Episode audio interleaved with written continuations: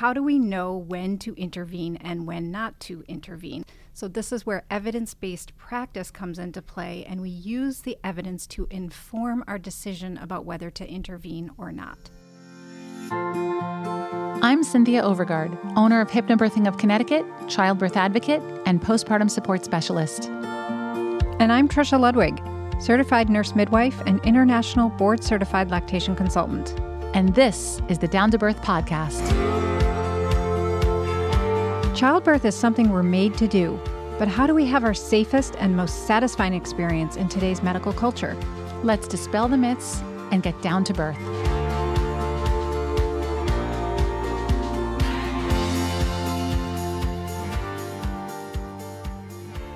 So now let's get into what evidence-based medicine means, and in particular, what it means for evidence-based birth practice. So there's basically two models of care that birth operates under. One is the medical management, medical model, and the other is the physiologic process of birth.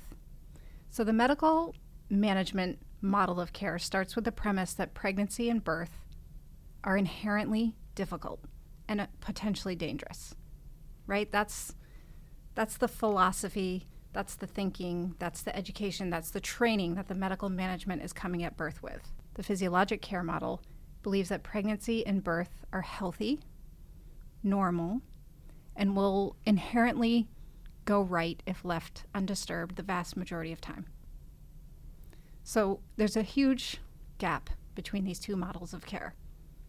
And as a midwife, our practice, our thinking, our training is all about the physiologic process of birth. We believe that birth is naturally going to go well the vast majority of time, and we have to trust that process. I can hear everyone thinking right now, is that approach riskier to go into it trusting that it's going to go well? I think the average person who's hearing this kind of thing for the first time is thinking, well, but what if something goes wrong? Right, exactly. So that's why we have evidence-based practice, and that's why we have trained professionals to monitor the birth process. But the problem is that it has become a practice of intervening in order to prevent something from going wrong, as opposed to intervening when something actually does go wrong. That's the big distinction.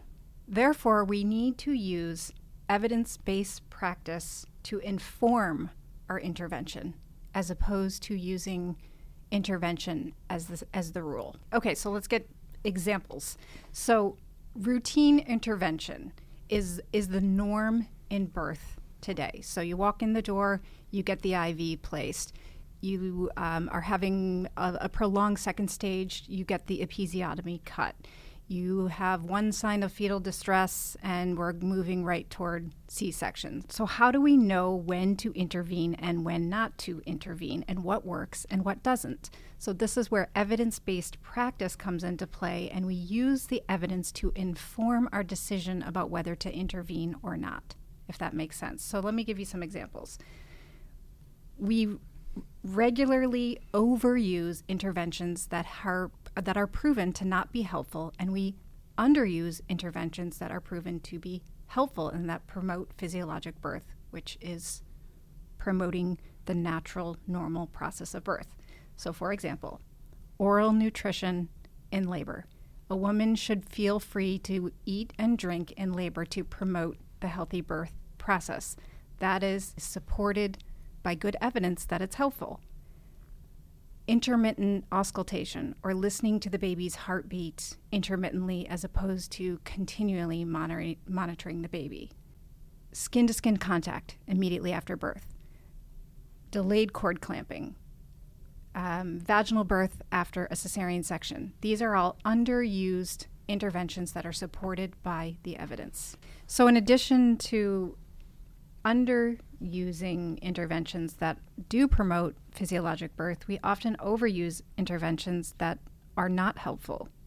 For example, induction of labor at 41 weeks, continuous fetal monitoring instead of the intermittent monitoring that we just mentioned, strict labor parameters that don't give women enough time to allow the natural process to take its course when everything is looking fine with the mom and the baby. So it is the significant gap between these two models of care, the medical management of birth and the model of care that promotes physiologic birth, that drives the need for evidence-based practice. Evidence-based practice is the use of conscientious, judicious, and explicit use of the current best evidence in making decisions about somebody's care. And you should expect your provider to practice evidence-based medicine. It should be the standard of practice. So both the ACNM, which is the American College of Nurse-Midwives, and the ACOG, which is the American College of Obstetricians and Gynecologists, have practice statements regarding evidence-based medicine or evidence-based birth. So let's just touch on some of the ACNM evidence-based guidelines. Women, families, partners, these are the things that you can go to your provider with, whether it's a midwife or doctor. And these are the things that you can ask for and that you can insist on because they are evidence-based and they are the standard of practice. So I'm just going to run through them. 1, oral nutrition and hydration, meaning food and drink in labor, are safe and they actually optimize outcomes. So drink and eat to comfort in labor. 2, avoid the routine use of IV fluids. When you walk in that door, you can say no to the routine IV. It is evidence-based that it is not helpful to have the routine use of IV fluids, and there are some risks. Listening to the baby intermittently, not being strapped to the continuous fetal monitor should be the standard of care. You do not have to have that monitor strapped on you the entire time you're in the birthing unit or wherever you are. Listening to the baby at scheduled intervals with a handheld Doppler should be the standard of care. And this is not routinely practiced. So women, you need to speak up about this because intermittently listening to the baby is evidence-based and it is safe and it is far less cumbersome for you. I mean, having the monitor on the woman all the time allows for nursing staff to be in another room and feel that they are managing and overseeing this woman in labor, but it's a completely hands-off approach. And we know that supporting women continuously in labor is majorly beneficial. I mean, just get this visual that we would like everyone who's supporting that woman to be surrounding her with their eyes on her. And now we have people whose eyes are on a computer printout. So when that printout is in the hospital rooms, imagine the temptation of the partner to be watching a computer printout and losing eye contact and losing that connection to the birthing mother because it's such a distraction. It's like you might as well have a movie playing in the room, but this is like, oh, what's happening? I'm watching it. Just watch her. I think it also, it's an institutional problem as well because having that strip of continuous monitoring of the baby's heart rate has been believed to be protective against malpractice because, oh, look, we have this whole strip. We can tell you how, we can track every second of how the baby was doing. But the evidence actually doesn't show that it's helpful against malpractice. That's right. And there's one more point I'd like to make on this, that imagine you're that loving, maybe even concerned partner who's with the birthing mother. Maybe it's, let's say it's her husband, in the birthing room with her. And he's watching this thing printing. I have videos that I show in class where women are doing hypnobirthing and they're so relaxed. And you see that printout in one of the videos where the surge goes very, very high and she doesn't change at all. She's completely relaxed. She's breathing calmly. But imagine if you put every partner in that situation, imagine the ones who will get nervous, not based on anything she's doing, but based on what they see printing out. And imagine if they grip her hand tighter or they say, you're okay, I'm here. That energy isn't good for her because she'll pick up on that. So there are so many ways that every intervention has effects. And a downstream effect. And absolutely. These effects, these emotional responses shouldn't be ignored either. So it will be really interesting to see how labor management changes when intermittent listening to the baby truly becomes a standard of care. So the basis for intermittent monitoring is for women who are having a natural birth. But we always have to be flexible in childbirth. We always have to be able to roll with the punches. And we might go into birth saying, I don't want continuous electronic fetal monitoring. And then after 20 hours, like happened with you, you know what, I'm going to go for the epidural and, okay, I relinquish. Now give me the monitor. And you felt at peace with that, of course, Oh, very much so. Yeah. It was a huge relief. And then, yeah, it was amazing. And the point, not the epidural, right. But like the relinquishing to the monitoring suddenly felt like the right thing. It felt a very right thing to do. And I was never anti, but things were no longer going according to my plan. So I had to adjust to the realities and yeah. So intermittent monitoring leads us to the next evidence-based practice statement from the ACNM that upright positioning and mobility are associated with decreased use of pain meds, decreased risk of cesarean section, less epidural use, and fewer admissions to the NICU or the intensive care unit for the baby. You can't have upright positioning and freedom of mobility when you are being continuously monitored. Therefore, intermittent monitoring and upright position and mobility go together. So the more we can allow a woman to freely move her body in the bed, to the toilet, in the shower, down the hall, wherever she feels she needs to go to facilitate physiologic birth, we need to support that, and the evidence is there to support that decision. And no matter where you're giving birth, you can choose your own positioning, because the most common question I get at this point when I'm talking about this and teaching this is, will they allow me to do that in the hospital? That's your room when you're in the hospital. That is your birth always. That is your baby always. You move if you want to move. No one can constrain you and keep you in the bed if you don't want to be in the bed. If you do go for the continuous monitoring, as Trisha just said, you're going to be in the bed. But you can opt not to have continuous monitoring. And you should opt. And you always can be in your own position. Even if the baby is coming out and they say, okay, we're going to need you to lie back. It doesn't matter what they need you to do, because Trisha just read you the research on this. You're safer being in the position that feels comfortable to you, which is hands and knees for a lot of women, or squatting. And you can do that right on the bed. They will receive your baby safely. I know a woman who, she's on the news every night. She took my class. And she walked into a New York hospital and leaned against the bed. She just lowered her yoga pants and leaned against the bed standing up. And what did they do? There was nothing to be done. Everyone crouched around her, kind of laughing a little bit, and just received her baby. She felt like standing. There's nothing to be done. So, and that turns out, lo and behold, that is a perfectly safe approach, because she was upright, as long as someone is receiving the baby. But you know, we have to listen to our bodies in that moment. We have to listen to our bodies throughout the whole birth process, and particularly in the moment that the baby is being born. All of those little tweaks of movement and that ability to be mobile is what allows and facilitates proper descent of the baby through the birth canal. Everybody's pelvis is a little bit different, and you have to sort of trust your intuition on how to tweak your body so that the baby best comes through in the best position. And the baby's position will influence what's feeling right to you. Yes. If you're suddenly turning to your left side, it's because the baby is applying pressure somewhere. Yes, you're getting a message from your body. Down to Birth is sponsored by Postpartum Soothe. Recovering from a vaginal birth takes many women by surprise. Everyday activities like sitting, walking, and going to the bathroom can be uncomfortable. And Postpartum Soothe is just the remedy to support your healing and relieve discomfort. Postpartum Soothe is a 100% organic herbal blend that's applied to maternity pads in the days immediately following your birth, giving you all the benefits of a sitz bath 24/7.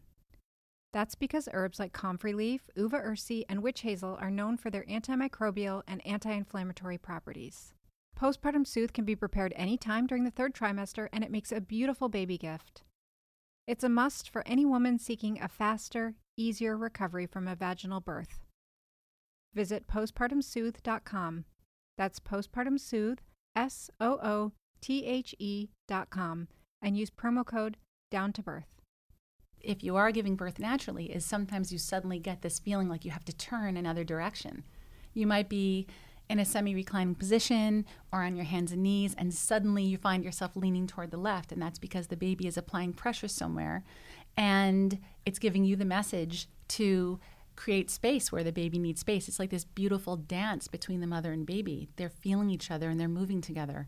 So to force the mother into a single position is very limiting to the baby. Absolutely. Which actually leads us to the next 2 points. Mobility in labor is associated with a shortened first stage. Okay, so that basically means that you want to be upright and mobile. Also, upright positioning during the second stage, which is the pushing stage, is associated with less operative vaginal deliveries, meaning forceps and vacuum, fewer episiotomies, and a decreased abnormal fetal heart rate pattern. Upright positioning. That is not on your back. This is such a strong case. It's such a strong point. Such a no-brainer. Why aren't we doing it like this, right? And didn't it all start with like a French doctor in the 1800s who wanted women lying back with their legs up because it was so convenient, right? Bright light on her. Right. We're still doing this? Easier for the provider. Yes, and that's still practice. In the face of the research that we have, we're still doing this. And women are, the only way this is going to change is if we change. That's how all change happens. All good progress happens in any country because of people changing, because of some kind of movement.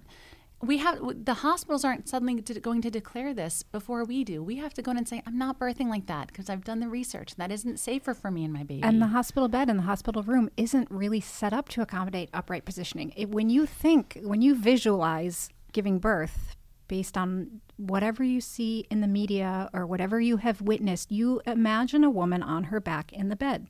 That is completely the opposite of upright positioning. So when you walk into a hospital room, where's the birthing stool?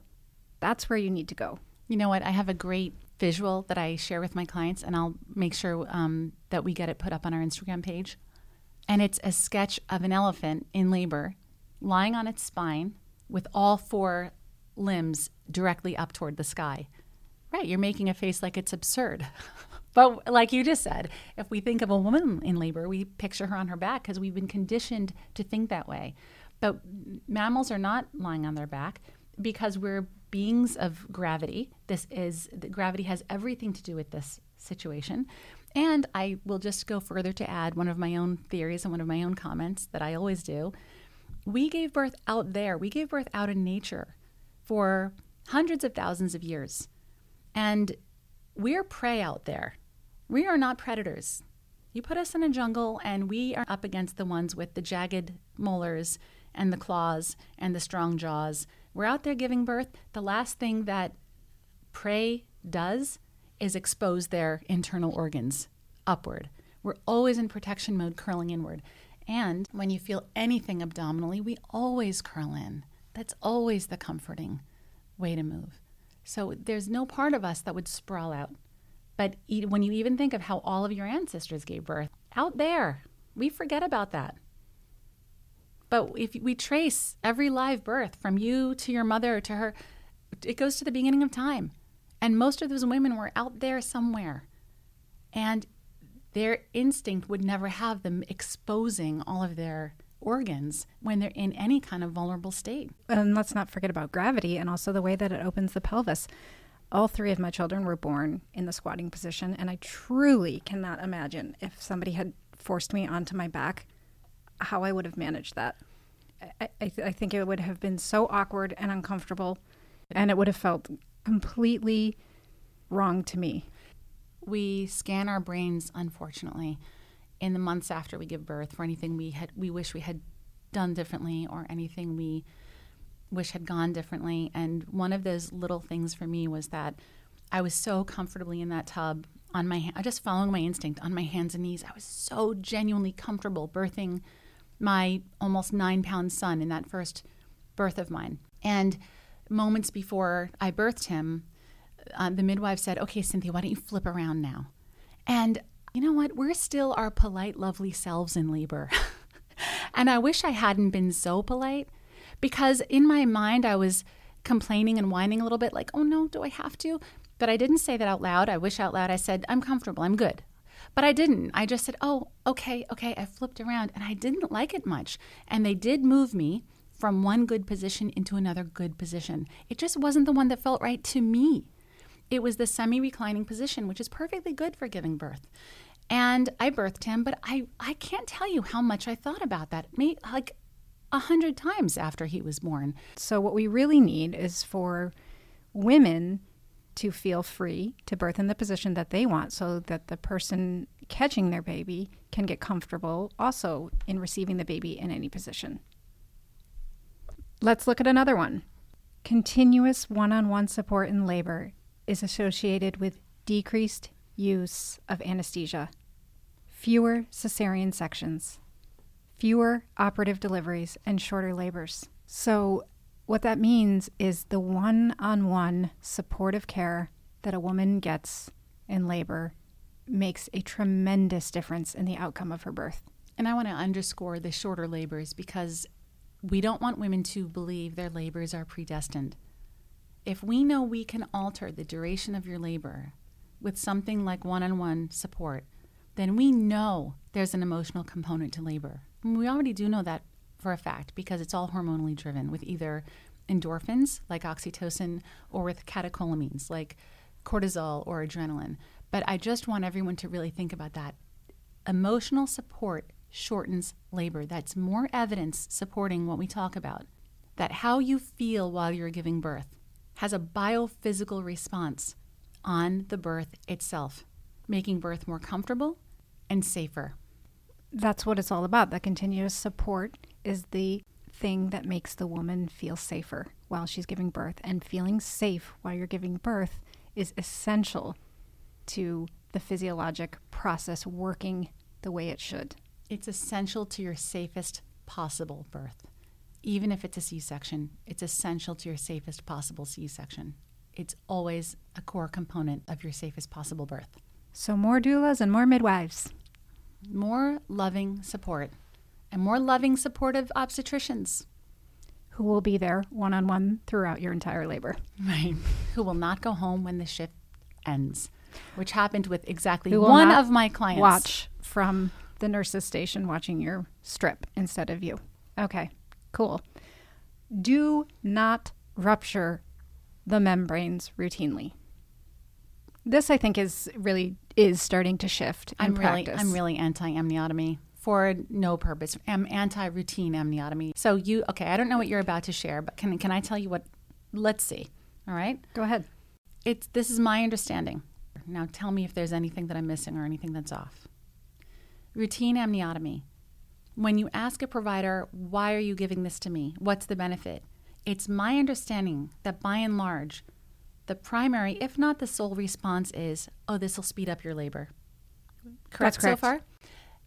Now, I've read plenty of research on this, and much of it shows it's not speeding up labor. I did read some meta-analysis that showed it sped up labor a little bit. I don't remember. I don't want to even throw out a number, but it was a matter of minutes, not hours. And we're not going to know the answer, I guess, but if I had to theorize, I wouldn't be so surprised if it speeds up labor by a few minutes, because you're probably putting the baby in just a tad of distress, and the baby has to get out a little quicker. But it's rife with risks. That water is a resource to the baby. And if you drain the water out before the baby breaks that membrane in a natural way or pushes through once you're 10 centimeters, the baby immediately loses that resource and now has a more difficult time doing its most important job, which is to get into and stay in the optimal fetal position for birth.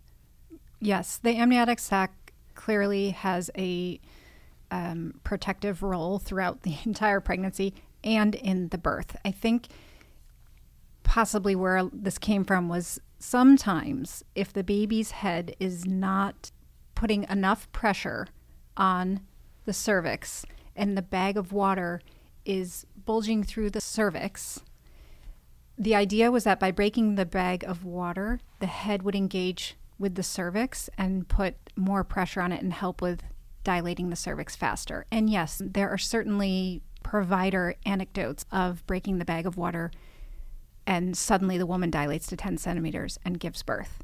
But the routine use of this is greater risk than it is helpful.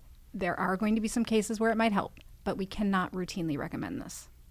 Also, the recommendation is to wait for women to begin spontaneously bearing down, to not force pushing before a woman really feels the urge and the desire to do so.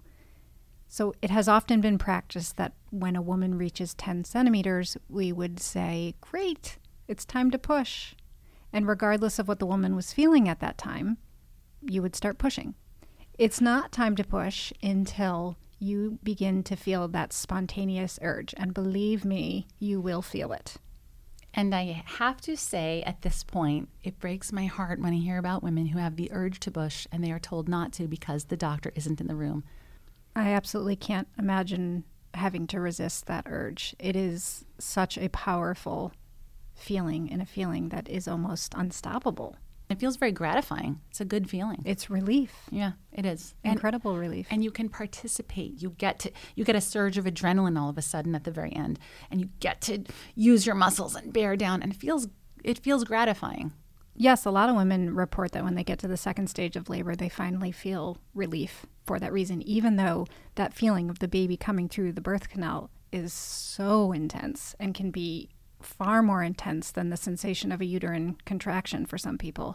At least you're working with it and you're responding to your body, and that feels relieving. So women, please do not feel that you have to start pushing. Wait for that spontaneous feeling. Wait for it to arrive in your body. And when it does, you will know. Let's just touch on episiotomy. Oh. No more episiotomies.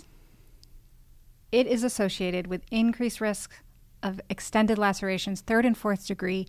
It is not ever to be used routinely. The list goes on and on of all the complications of episiotomy. All you need to know is there is no evidence to support its routine use. And it increases the likelihood of a deeper tear. I can't get over the irony of women being told, we're going to cut you so that you don't tear.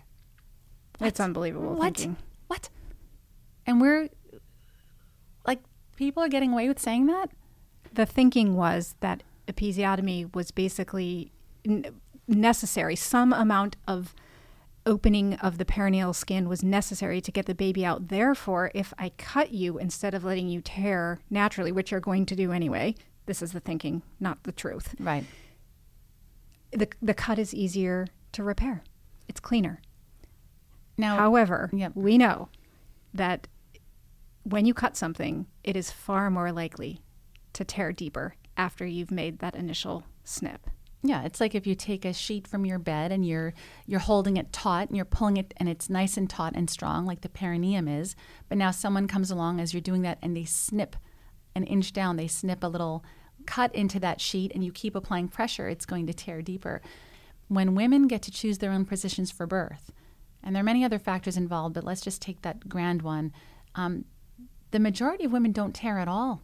So don't fear tearing. If it happens, it happens. But many women don't ever tear. Or if they do tear, it's a first-degree tear that self-resolves. It's better to let the body do what the body needs to do, and also to avoid aggressively touching or massaging the perineum. Too much stimulation to the perineum can cause irritation to the tissue, which can then make it more prone to tearing. Does episiotomy ever make sense? And I think it sometimes does. And is it not when you can visually see a woman tearing elsewhere in a place that will be more harmful to her than if you control the tear and relieve the pressure at the perineum? Is that why and how? Yes, I do believe that there is a time and place where episiotomy makes sense. They're few and far between, and that is ultimately up to a provider. But certainly if you have a baby in distress at the perineum and it is not, they're under significant distress and you need to just make a move to get that baby out a little bit faster. That's a case where episiotomy might be the appropriate thing to do. And once again, that's up to a provider. But what we're talking about is the routine use of episiotomy must be stopped. Absolutely. So lastly, I just want to touch on newborn evaluation and skin-to-skin contact immediately after birth. Immediate skin-to-skin contact should be the standard of practice. It supports breastfeeding, it supports thermoregulation of the infant, and it supports the initial mother-baby attachment. This is all too often, babies are birthed, shown to their mother, and then taken away to the other side of the room to be immediately evaluated. There is no good reason that you can't evaluate that baby right there in the mother's arms. A baby is always more likely to thrive and survive and restore to its proper temperature as well. If it's skin to skin on the mom, and if not on the mom, then on the partner, on the father, or on the partner, skin to skin. Well, the funny thing is we take these babies over to the warmer so that they can thermoregulate and stay at the appropriate temperature, when really the safest, best place for the baby to thermoregulate is right there on the mother's chest. It is absolutely standard of practice, especially when it comes to preterm infants. They do so much better. They have such higher success rates when they are skin to skin with the mother almost 24/7. It's labor intensive, but the improvement in the baby's well-being is so significant that it's a must do. So mothers, please do not allow separation of you and your baby, even if your baby needs evaluating, which they all get some amount of evaluating right after birth. But even if they need resuscitation, it's possible. Babies belong skin to skin on the mom. And if for any reason not on the mom, then skin to skin on the father, on the partner. That's right. If the mother is in a position where they are unable to hold their baby, then the baby should be skin to skin with the father. Everyone has a right to the highest standard of care in pregnancy and birth. And birth choices and your birth experience matter a lot. So in this conversation, we talked about evidence-based practice. And we want you to take this information to make educated, informed, and empowered choices so that you may have not only an effective birth, but a safe and satisfying experience that leaves you feeling good about your choices and at peace. If you have a birth that you feel at peace with, that covers everything. What else is there? It means the baby is healthy, means you're healthy, it means you feel good about how things went, you participated in your care, you had an active role in it. It makes early parenthood a lot easier because there's less emotional and mental processing to go through. It's not to say that 100% of births are going to go the way you want. This is nature we're talking about, but we should feel that we have a right and even a responsibility to give ourselves the chance to have our best possible birth.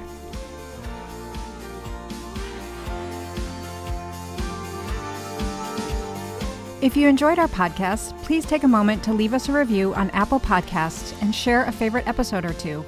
You can follow us on Instagram and Twitter at Down to Birth Show, or contact us and review show notes at downtobirthshow.com. Please remember this information is made available to you for educational and informational purposes only. It is in no way a substitute for medical advice. For our full disclaimer, visit downtobirthshow.com/disclaimer. Thanks for tuning in, and as always, hear everyone and listen to yourself.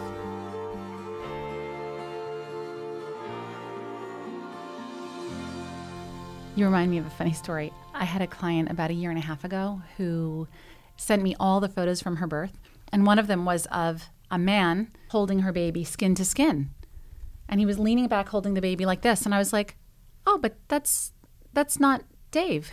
Who's she's like, oh, that's my best friend. Everyone who visited, male, female, I had them take off their shirts to hold my baby. I was like, wow, I love that. You and your friends are really close. Really good friends. She was very committed to the skin on skin. Like, you want to hold my baby? You're taking your shirt off. That's awesome.